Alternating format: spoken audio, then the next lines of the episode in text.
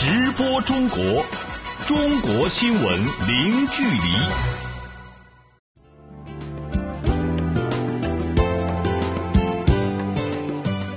这里是直播中国节目，听众朋友你好，我是张俊。到了周末，我们的节目主要用来为您盘点过去一周里的主要新闻。首先来关注外交方面。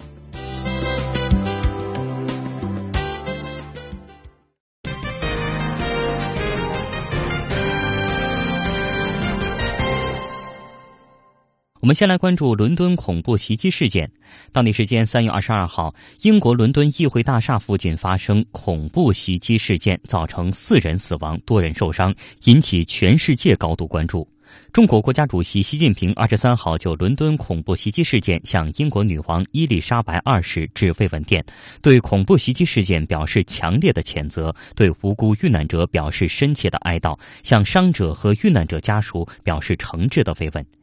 习近平指出，恐怖主义是国际社会公敌，中国坚决反对一切形式的恐怖主义，愿同英国和国际社会加强合作，为维护中英两国和世界安全作出积极努力。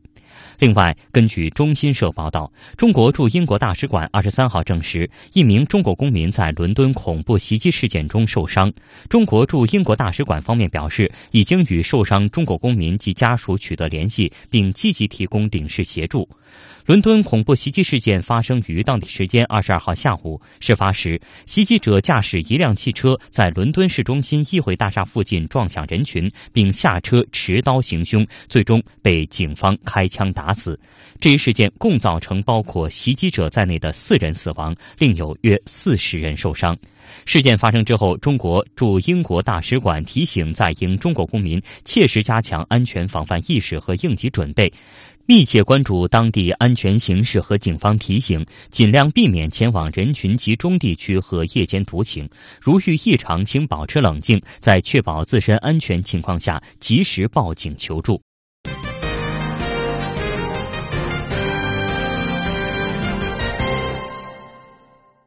接下来，我们关注外交领域的其他热点。本周，以色列总理内塔尼亚胡即率队史上最大商务代表团访华，洽谈创新合作。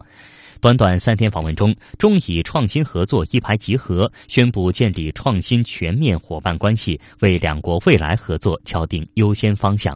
同样是在本周，国务院总理李克强开启他本年度首次出访，对澳大利亚和新西兰进行正式访问。在逆全球化暗流涌动的背景之下，中国与澳大利亚和新西兰这两大贸易伙伴将如何深化经贸合作、维护贸易自由化，将是此访的一大看点。详细内容，我们来听记者施冉带来的一周外交盘点。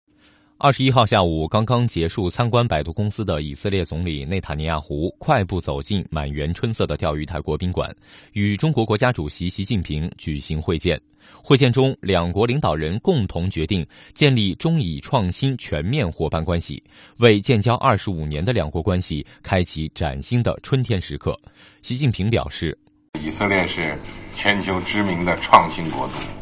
同时，中国呢也在推动创新驱动发展，所以说创新成为我们两国共同的聚焦点，应该说也是优先合作的方向。近年来呢，中以的创新合作有力的推动了两国关系持续的向前发展。我相信啊，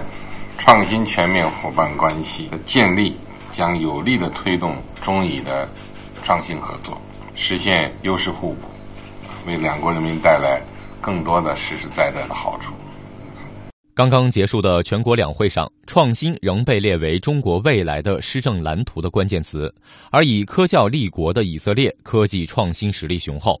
以色列被称为中东硅谷，其创新企业数量仅次于美国，包括谷歌、苹果、微软等三百多家知名跨国企业均在以色列设立研发中心。与中国建立创新全面伙伴关系，也让以色列成为继瑞士之后第二个同中国发展以创新为标志的伙伴关系国家。本次以色列总理内塔尼亚胡率领包括五名部长、九十名商界人士在内的以色列史上最大商务代表团访华，创新议题贯穿始终。他不仅在京出席以创新为主题的商业论坛，以共进早餐的形式与包括诸多科技公司在内的中国企业大佬会面，专程到访百度集团，聚焦科技创新和人工智能。所到之处，内塔尼亚胡谈论最多的也还是创新。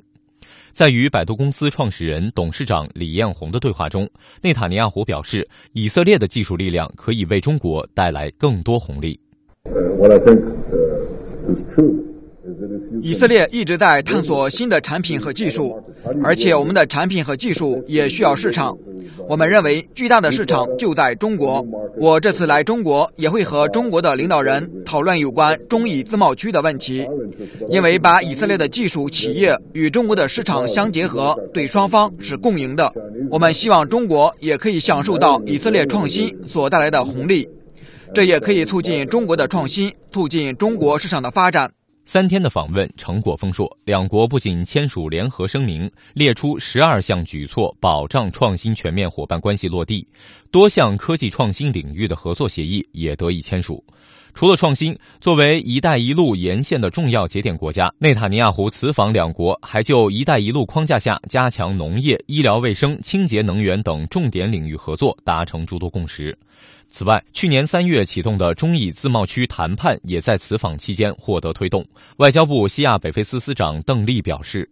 中与两国就自贸区建设问题有一段时间以来一直在交换意见。去年九月份，双方举行了中以自贸区的第一轮谈判。从第一轮谈判情况看，双方在经济上互补性是很强的。所以呢，我相信呢，这个谈判会很快的取得进展。目前呢，双方正在就第二轮谈判的时间进行磋商。我相信很快就会有一个结果。我对中以自贸区谈判的进展是持非常乐观态度的。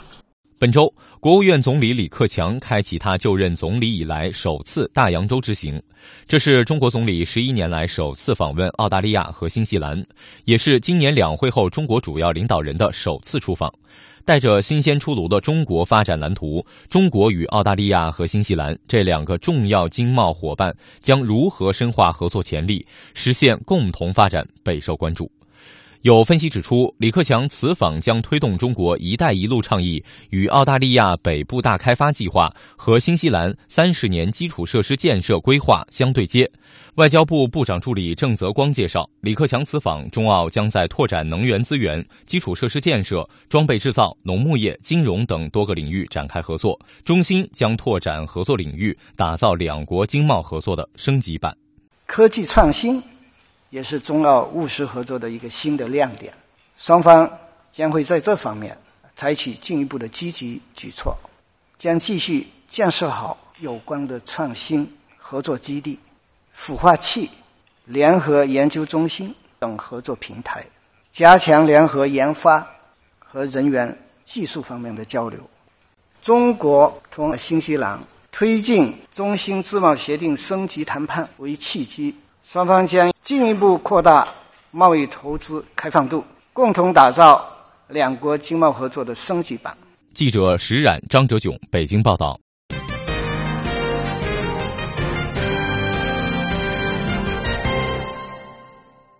我们接下来关注李克强访澳的相关消息。二十四号，国务院总理李克强与澳大利亚总理特恩布尔在堪培拉议会大厦举行中澳总理年度会晤，双方就两国关系发展深入探讨，并就共同关心的国际和地区问题交换意见。这是自二零一三年两国确立总统年度定期会晤机制以来，双方总理的第五次如约而见。相关内容，我们来听特派记者翟磊发回的报道。当地时间三月二十四号上午，国务院总理李克强在堪培拉议会大厦同澳大利亚总理特恩布尔举行第五轮中澳总理年度会晤。李克强指出，中澳经济优势互补，利益高度交融，合作前景广阔。未来双方应以建立创新、能源、高级别安全三大对话机制为契机，进一步提升两国合作的机制化水平，以建设双边自贸协定、发展战略对接、科技创新、区域经济合作四大合作平台为重点。积极拓展合作领域，探讨新业态和新商业模式合作。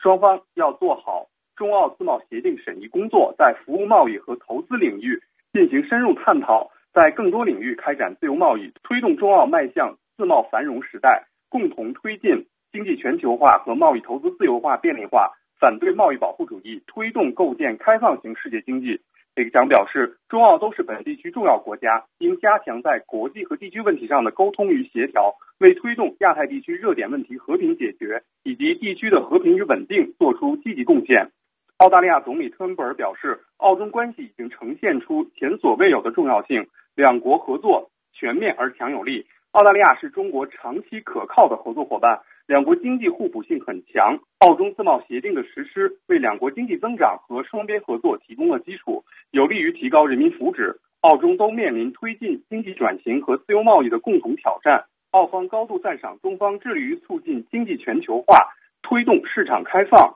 澳方愿与中方携手努力，进一步增进交往，深化友谊，扩大合作，推动澳中两国乃至世界各国共同实现和平与繁荣。会晤结束后，两国总理共同见证了中澳经贸、创新、农业、食品、知识产权、执法安全、旅游、教育等多项双边合作文件的签署。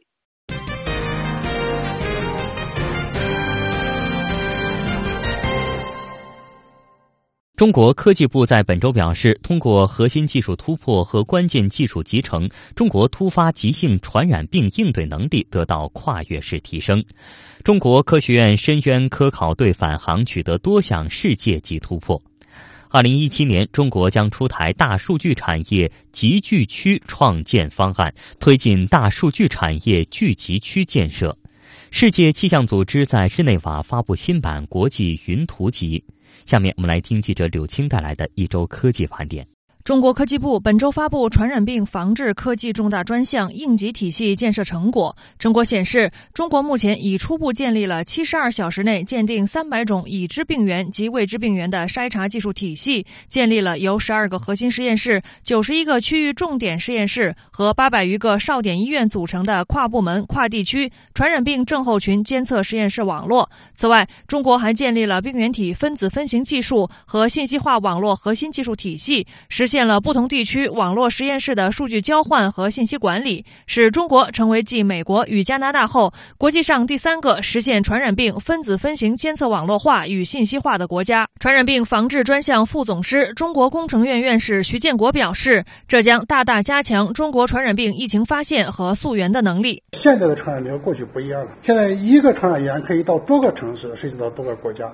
一个病原体如果在十个城市同时出现的话，在早期是出现在个案的。那么我们这个网络，它在十个城市同时出现的话，我们把十个城市拿起来，我们就可以早将它的传染源，早期预警这个这个爆发，所以应该来说是居世界先进水平。据了解，目前中国艾滋病核酸筛查试剂实现国产，将检测窗口期从二十八天缩短到十一天以内，优化乙肝疫苗免疫接种策略，提高母婴阻断率，五岁以下儿童乙肝表面抗原携带率降至百分之一以下，产出一系列结核病诊断试剂，使结核分期杆菌检测时间由四至八周缩短至六小时以内。传染病防治专项实施管理办公室主任、国家卫生计生委科教司司长秦怀金介绍说，“十三五”期间。传染病防治专项将聚焦民生保障与疾病防控急需，自主研发传染病诊断、预防和治疗技术及产品。秦怀金透露，中国将加快高等级生物安全防护实验室的建设步伐，完善重大传染病诊防治体系。搞这个病原体，它根据它的致病的等级，要分别在不同等级的实验室里边来进行做实验，也是为了安全，就生物安全的这种要求。现在呢，P 三、P 四呢，应该说都属于高等级的。P 三呢，我们国家现在在整个的规划里边呢，现在力争到二零二零年，就是每个省要保证至少有一个，嗯，否则的话，这个出现新的以后啊，它这个病原体如果在转运过程中啊，会有一些风险。所以我们希望就能在本省、能在本地检测的尽量的，呃，总的来说。P 三也好，P 四也好，这是我们国家就是提高我们的生物安全的这种能力，应对新发突发传染病里边非常重要的一个能力。中国科学院深渊科考队本周已返回海南三亚。科考队历时六十八天，航行七千九百二十九海里，赴马里亚纳海沟挑战者深渊和雅普海沟，在深海地震探测、水下滑翔机下潜、深海采样等方面取得多项世界级突破。科考队使用中国自主研发的深海海底地震仪，在马里亚纳海沟挑战者深渊完成了两条万米级人工地震剖面测线，使中国成为世界上首个获取万米级海洋人工地震剖面数据的国家。中国自主研发的海翼号水下滑翔机三次突破水下滑翔机的世界下潜深度纪录，最大下潜深度达到六千三百二十九米。中国自主研发的海斗号自主遥控水下潜水器五次下潜进入万米。深度。并在一万零八百八十六米的深处着底，突破万米级长距离微细光纤传输及控制的技术瓶颈，在中国首次实现万米海底的巡航遥控和实时视频影像传输播放。据了解，科考队还在雅浦海沟七千八百八十四米深度获取一尾深海狮子鱼样品，这是目前中国在深海获取的鱼类样品的最大深度。采用中国自主研发的深海摄像机，在挑战者深渊八千一百五十二米深度记录了狮子鱼的活动，这是目前国际上发现的鱼类生存的最大深度。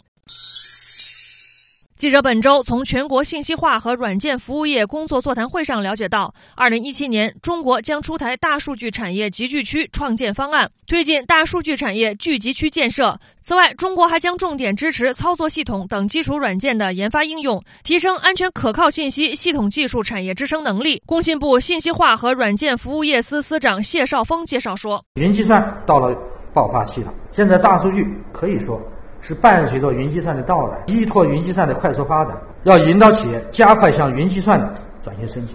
当前，中国软件和信息技术服务业规模、质量、效益虽已全面跃升，但依然大而不强，基础领域创新能力明显不足。核心基础软件、核心工业软件对外依存度大，安全可靠产品和系统应用推广难等等，是发展面临的主要难题。谢少峰指出，中国将实施软件铸魂工程，支持操作系统等基础软件研发应用，提升安全可靠信息系统技术产业支撑能力。本台记者柳青综合报道。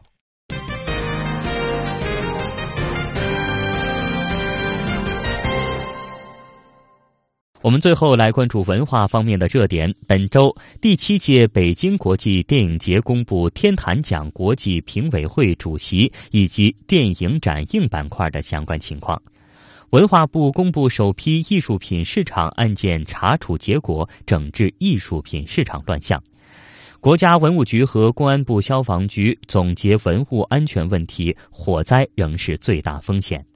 西藏发现十三座古墓葬，距今已经有两千七百多年。更多内容，我们来听本台记者林维为您带来的一周文化盘点。第七届北京国际电影节将于四月十六号至二十三号在北京举行。在本周举行的电影节首场发布会上，公布了今年的电影节的七大主体活动，分别是天坛奖评奖、开幕式、北京展映、北京策划主题论坛。电影市场、电影嘉年华以及闭幕式。此外，电影节还包括电影展映单元、电影音乐会、行业对话、新片发布等三百余项活动。据悉，本届天坛奖正面向全球征集优秀电影，同时将邀请著名国际影人组成国际评奖委员会。北京市新闻出版广电局副局长、电影节组委会常务副秘书长胡东介绍说：“主竞赛单元天坛奖面向全球征集2016年1月1日以后出品的优秀影片，而且优先选择世界首映和国际首映影片，入围影片数量不超过十七部。同时，将邀请七位著名的国际影人组成国际评奖委员会。”评选出天坛奖十个奖项，在闭幕式上颁发。著名丹麦导演比利·奥古斯特将担任本届天坛奖国际评委会主席。其拍摄的影片《征服者佩尔》于1988年夺得第四十一届戛纳电影节金棕榈奖，并于次年同时获得奥斯卡金像奖和金球奖的最佳外语片奖。除了天坛奖之外，最受关注的莫过于电影展映单元。今年电影节在全球范围内遴选近五百部多题材、多风格、多国别的优秀影片，于四月八号至二十三号在北京地区三十家电影机构、高等院校展映。中国电影资料馆副馆长、电影节组委会副秘书长张晓光介绍了部分值得关注的影片。今年北京展映还将以焦点人物与致敬大师两个单元，分别关注三位杰出影人的艺术创作。他们分别是港台电影界全能才女张艾嘉、美国异色电影怪才大卫林奇以及意大利电影大师安东尼奥尼。其中，安东尼奥尼逝世十周年纪念专题尤为丰富。从首部剧情长篇《某种爱的记录》到谢幕之作《云上的日子》，共有十三部。每一年获奖精粹及修复经典单元都是最受影迷关注的模块。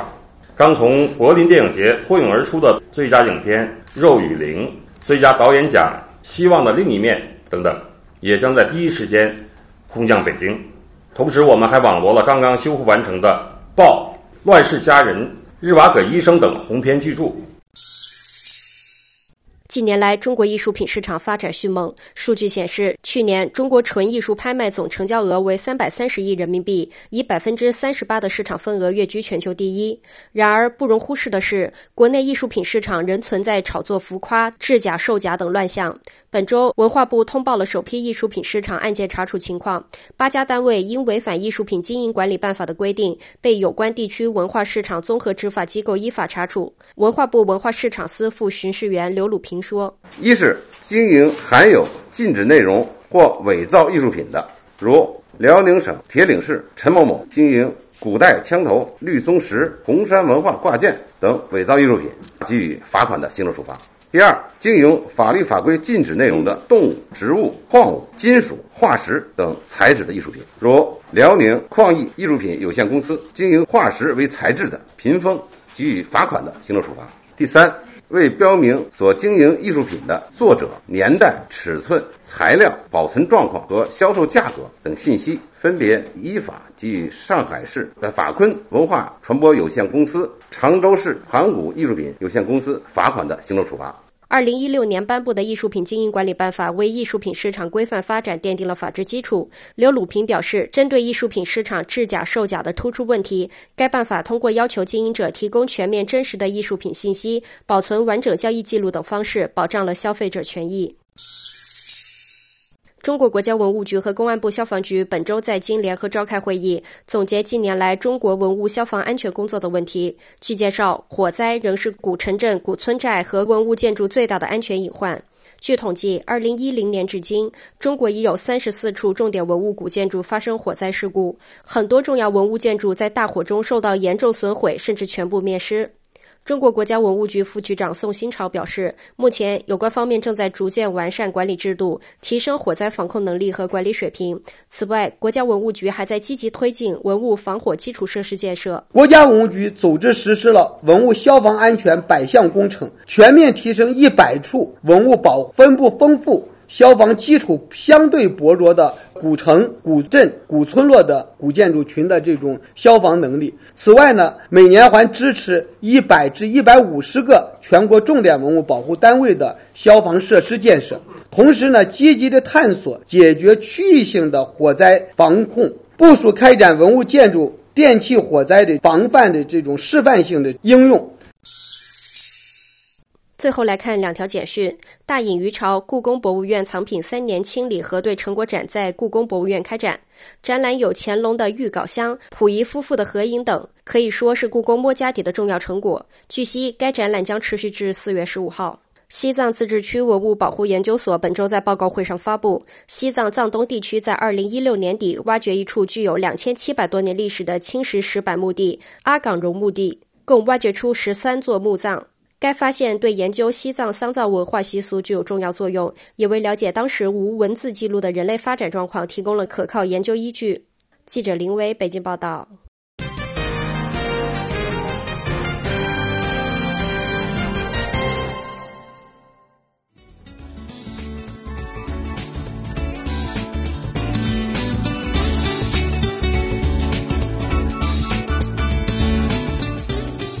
听众朋友，您现在正在收听到的是直播中国节目。我们希望各位听友把您所关注的话题或者对我们节目的意见或建议，通过 email 的方式告诉我们。我们的 email 是 china at c i dot com dot cn。您同时也可以通过电话与我们取得联系。我们的电话是八六幺零六八八九二零三六八六幺零六八八九二零三六。您同时也可以在线收听节目，我们的网址是 triple w 到 chinese radio 到 cn，可以给我们在线留言，我们期待您的参与。以上就是上半时段直播中国的全部内容，在下半时段的节目里，我们将为您关注过去一周的财经大事，也欢迎您持续锁定收听。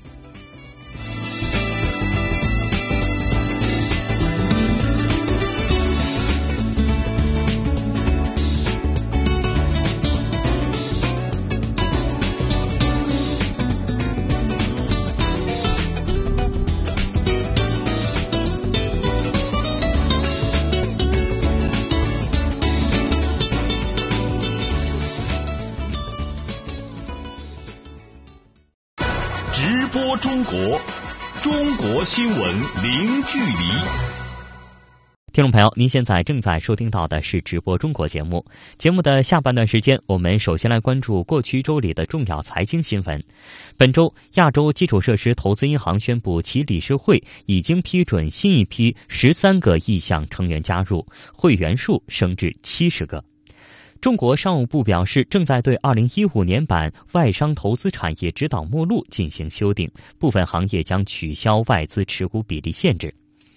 中国发展高层论坛二零一七年年会聚焦全球化发展，与会嘉宾认为，所有国家都是全球化的赢家。未来要做的是审视利益如何更好共享。以下我们来听记者陈宇为您发回的详细报道。在当前世界经济发展不确定性因素增多的大背景下，全球化近来再次成为全球政界、经济界关注的一个重要议题。亚洲基础设施投资银行行长金立群在本周闭幕的中国发展高层论坛二零一七年会上表示：“所有国家都是全球化的赢家。二十一世纪的趋势应该是共享的利益和更好的全球治理，需要一个二十一世纪的全球化。” I think we are all winners, except. 所有国家都是全球化的赢家，虽然我们发展的速度不尽相同。我反对有输家的说法。如果说有的国家就是输家，这主要是因为国内政策的问题，应该把国内政策调整好。需要注意的是，成功的发展中国家在国内政策的设计与执行上表现出色。在亚投行行长阐述全球化重要性后的第三天。二十三号，亚投行宣布其理事会已批准新一批十三个意向成员加入，至此其成员总数从五十七个扩大到七十个。此次新增十三个成员，是亚投行自二零一六年成立以来首次宣布接收新成员。在新成员名单中，包括阿富汗、亚美尼亚、斐济、中国香港和东帝汶五个域内成员。和比利时、加拿大、埃塞俄比亚、匈牙利、爱尔兰、秘鲁、苏丹、委内瑞拉八个非域内成员，在中国现代国际关系研究院世界经济所研究员陈凤英看来，这表明亚投行的全面性和包容性得到了国际认可。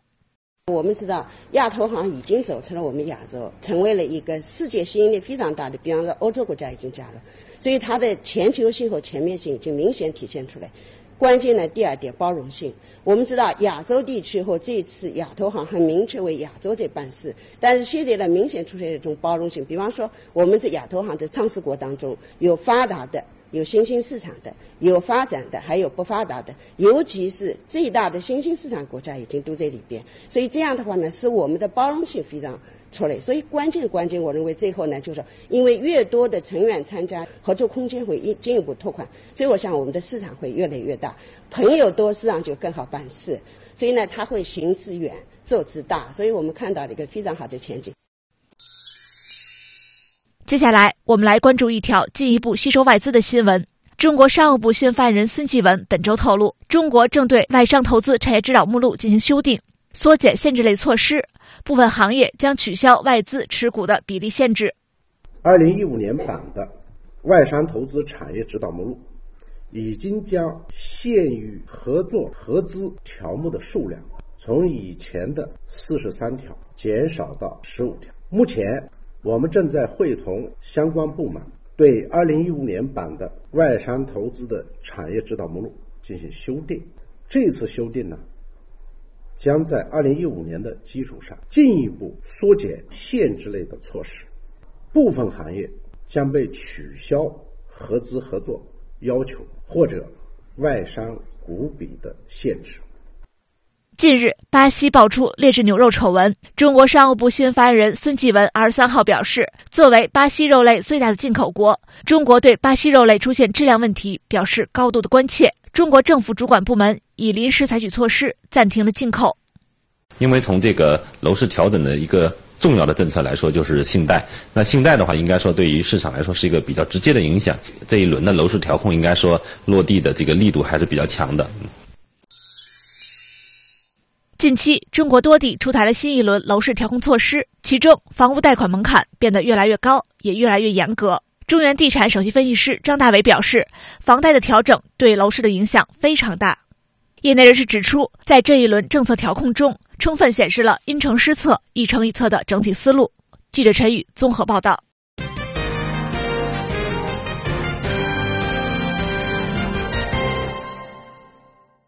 接下来，我们就把时间交给主持人葛鹏，让他带我们一起走进新财富时间，听听才知道。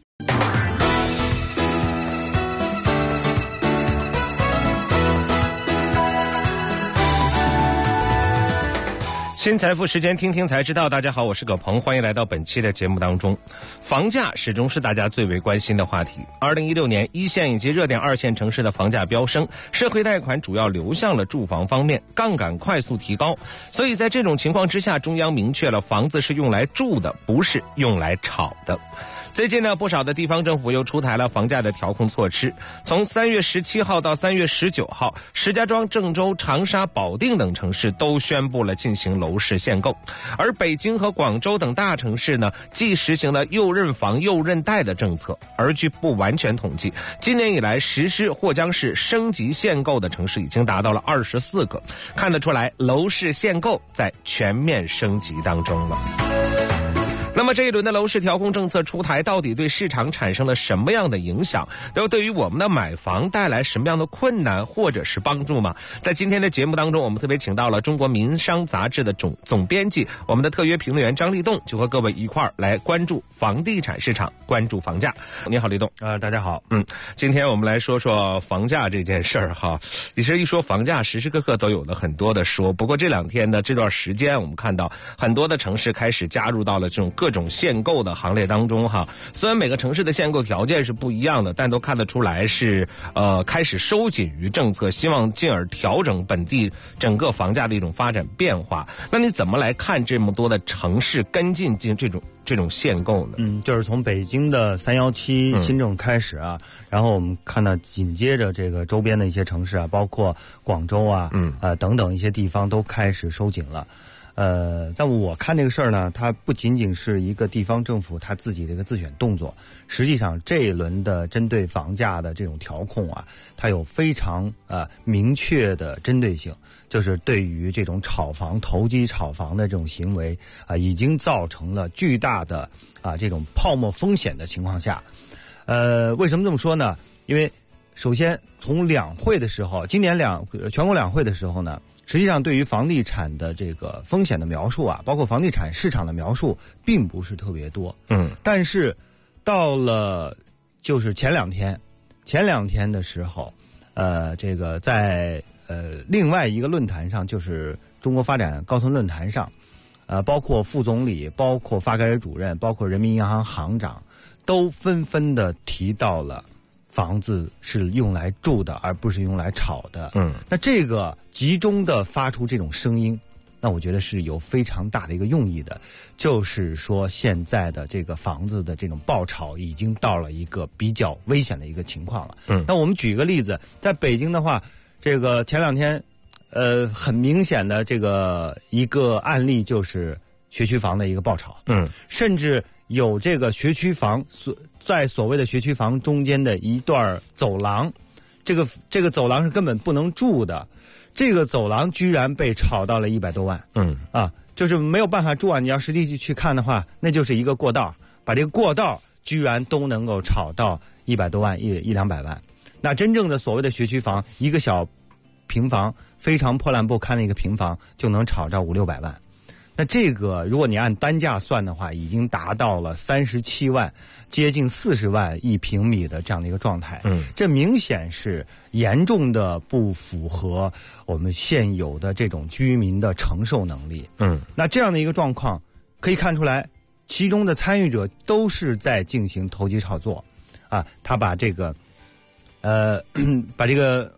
已经。发热到滚烫的这样的一个火球，传给下一个买家。嗯，但是同样有一个道理啊，我们看虽然说有这种学区房的炒作，但是也有这样的观点说说，其实这次的房价暴涨，可能不单单是所谓的炒房者的狂欢，而是那些改善性住房需求的集中的爆发。你怎么看？呃，是的，这你你要看的话，就是这一轮针对性的。呃，这个受影响最大的，实际上真的是这些改善性住房的这些呃潜在的用户了啊，因为我们看到像北京的这个新政里面。它对于限制就是限制的这个提高门槛的这些房子，都是所谓的非普通住宅。嗯什么叫非普通住宅？就是一个就是看面积。一百四十平米以上的，嗯，另外一个呢，就看你这个总价周边的这个价格和你的所在区域，如果明显的高于你这个区域的百分之二十，或者是啊、定了一个标准，那如果高于它的话，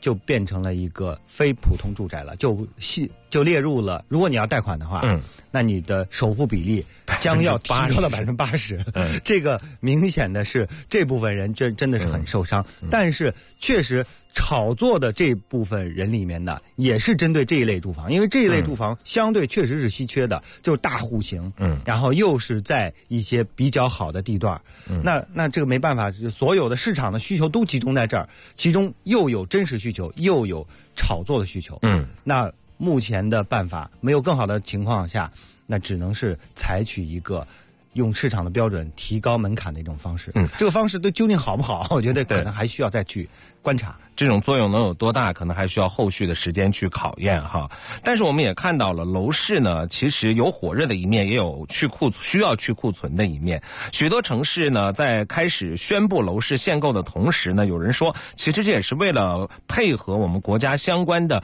把资金赶往三四线城市去消化三四线城市库存这样的一个目的。呃，你觉得会有这样的一个目的吗？或者是在这样的目的之下，这轮调控和以往相比会有些什么同吗？这个目的啊，只能说是一个良好的一个心呃愿望，愿望理想 或者说它只是理想的一个愿望，甚至说是在诸多的呃这个调控可能带来的结果之中的一个结果之一啊，因为。呃，我限制了一二线的城市的炒作，那可能是不是我的房子，我这些资这部分资金就跑到其他地方去了，去解决另一个头疼的问题，就是高库存。嗯，因为我们知道中国的房地产市场已经不能是把它把它视为一个整体市场了。嗯如果你把它视为一个整体市场的话，你是没有办法去描述的。嗯你只能是把它分割成不同的区域、不同的城市来进行一个一城一策的一个分析。嗯呃，那有的地方呢，像一二线城市，像北上广深，它是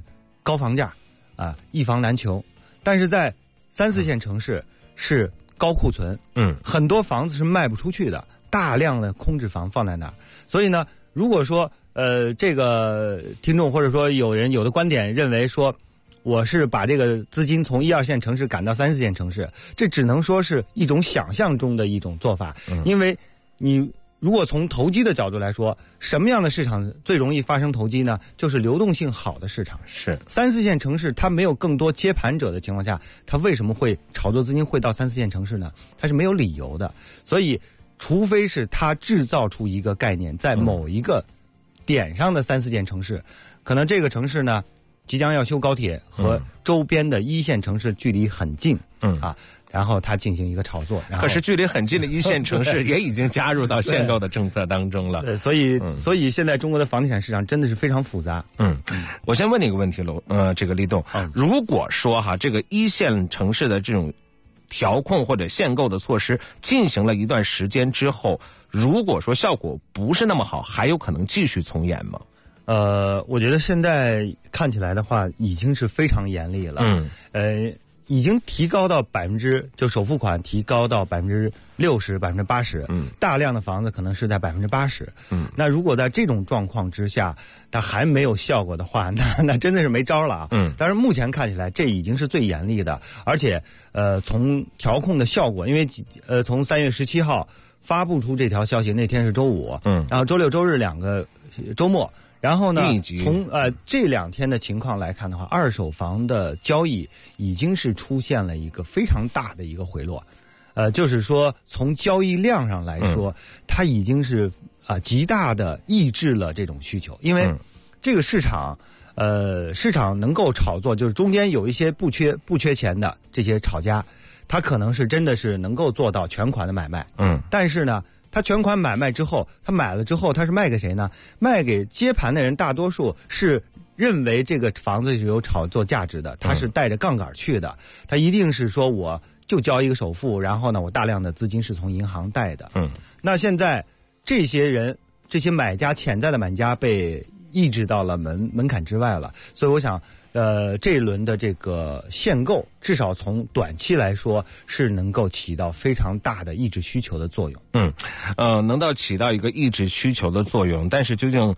呃能不能坚持得住，使房价真正回归到理性，可能还有待接下来的观察哈。包括我们以北京为例，呃，连续缴六十个月的这个社保或者是纳税，这些都已经变得更趋严格了，不像之前可能有个补税就可以继续完成这种相应的购房。可以说，真真正正的就是呃。希望我看到的相关的政策，等于是至少现阶段是希望把外来的投资者先让他撤离北京。呃，如果他真正撤离北京之后，真真正正的在北京打拼下来的，工作了五年之外的人的之后，接下来如果你能买得起这种房子的话，可能真的留给小白的空间越来越多，是吗？呃，空间。其实不多，不多。你说，即便是你可以，嗯，可以有这个资格去买这房子，但是单价在那么高的一个单价情况下，嗯，呃，首付首先就是很难拿得出来的。是。嗯，所以现在这个北京的房价究竟该怎么走？在这不理性的状态之下，到底会怎样？可能真的静待哈，看一看这个政策出来之后的情况。当然了，我们除了这个一线城市之外，我们看到二线城市或者是热点的三线城市都加入到了这种限购的大军当中。但是这种限购的政策，每个城市是不一样的。其实会不会有一种，其实每个城市还希望自己的房地产市场或者房价快速上涨，但是面对于这样的一种调控，自己又不得不出手的这种所以方式。所以我刚才就说了，我说这次的这种呃系列的这种调控措施，大面积的啊，因为有很多的城市加入进来了，那我相信这个政策绝对不是地方政府自己的一厢情愿的做自选动作，而更多的是来自于高层认为这个房地产造成的这种泡沫化，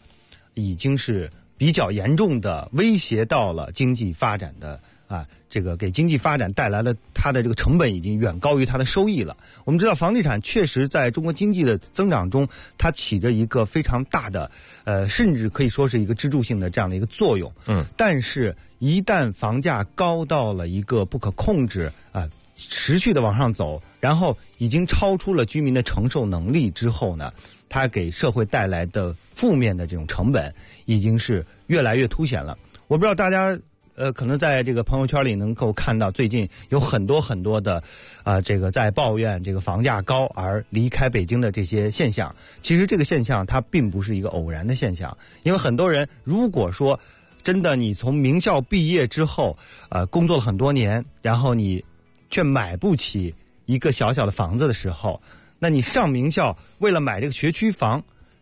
买这个学区房的这个初衷本身就值得怀疑了，就这个这个这个行为本身是不是就就要受到质疑了，对吧？你自己都想不想不通了，这是为什么要买这个学区房？买了学区房上一个好的学校，可是上完学校之后，你的目标就是为了买一个房，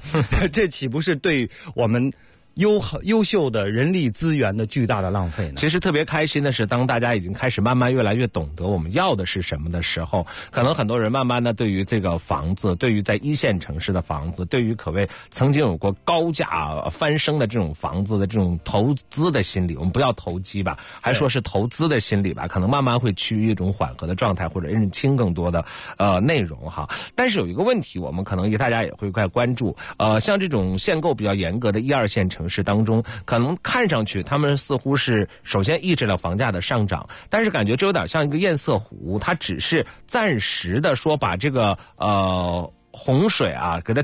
给它堵住了，对，稳堵住了，稳到这儿了。但是它怎么能够慢慢的降下去？可能这也是一个问题。那结果很多人就说了，那我就这样的，我等等看，接下来会加大土地供给的，因为是为了降低房价，一定有加大土地供给。可是土地供给加大了之后，有些开发商拿到房子了之后，然后他又囤了两年，又迎来了所谓的又一轮的房价上涨周期。那这不是恶性循环？实际我们已经看到了，在过去的很多年中，都是出现了这样的一个循环，是就是调控之后，短期。内确实是需求被抑制了，嗯，但是它没有管理到预期，嗯，就是我们的长远预期是没有被管理到的，嗯，没有被有效的管理，就是大家还认为说，你既然这么严格的限购限贷，那可见这个需求是非常旺盛的，是，那在短时间内啊，我是可以不买，但是我可以把它留着。我攒着钱，我准备着买房。嗯，那从开发商角度来说，那我囤着地，我先能拿到地，我先囤着。所以呢，它形成了一个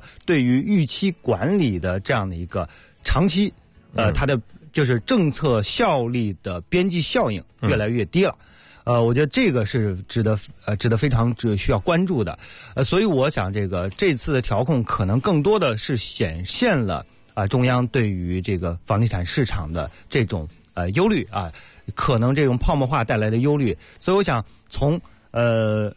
今年以来一直在提一个长效机制，就房地产市场调控的长效机制，不能仅仅是说靠短期的限购限贷，更多的是需要通过，比如说土地制度，把这个城乡土地纳一个纳入一个统一的土地市场，这样的话，它的可以供给这个市场的房地产市场的这种有效供给的土地，它的限量是非常大的。嗯，那有了这么一个长期稳定的一个供给的话。那大家的预期自然会被调整，就至少就像我们的股市一样，对吧？我们现在虽然不叫这个注册制，但是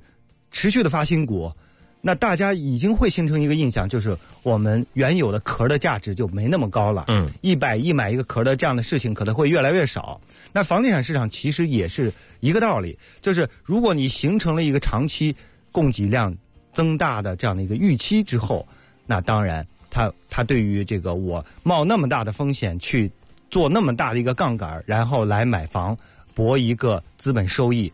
可能。变得不划算了，算算以后就觉得不划算了。对，呃，那不妨我们就到三四线城市去看一看。呃，接下来时间我们要把主战场关注到三四线城市了。有人说楼市啊，去库存的主战场就在这儿，的确也是在这儿。而我们也看到的是呢，呃，在很多的三四线城市，库存量的消耗，据之前的一个统计说。二零一五年销售的这样速度来算的话，三四线城市的库存要消化完的话，有要十年零八个月，就要十一年的左右。所以，呃，这样的一个大大的库存，怎么能够让很多的人去消化它？有人说，现在你看，在一二线城市那边很不好买了，慢慢的挤出了。你可能在这儿创业，但是呢，现在你要返乡置业了。呃，那很多三四线城市的返乡的人口，能不能真的支撑它？足以支撑这种返乡制。呃，首先啊，就是这种溢出效应确实是存在的。嗯，呃，我们刚才讲到，因为房价的这种呃过高，然后很多人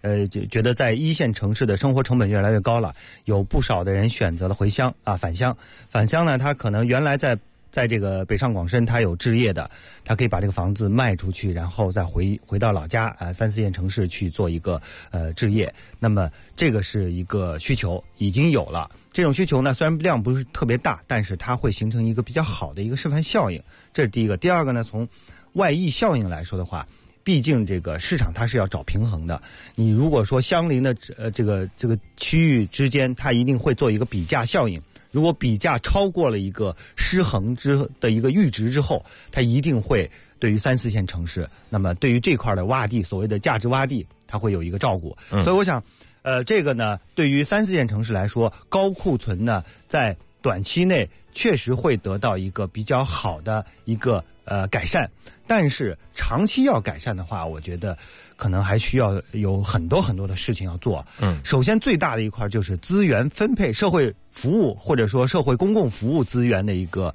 公平的、更公平的一个配置。因为买房它不仅仅是说我我到这个地方住，或者说我我就是做一个简单的投资，我更多的是考虑到长期居住的这个便利性啊。公共服务的这个完善，以及我包括养老、医疗等等在内的一个配套，那这些配套的资源如果能够补上的话，那三四线城市才能够真正的它的房地产市场有一个吸引力啊，才能够逐步的。呃，让这个真正的价值得到一个体现。嗯，真正价值的一种体现哈，大家也看到了。当然，我们也要特别注意，即使说呃返乡人口去支持这种返乡置业，但是在过往这些年三四线城市房地产市场的这个整体不景气之之情况之下，可能对于很多去三四线市场。买房或者即使投资的人，可能特别需要注意一些事情，比如说相关的这种房屋的产权是不是清晰，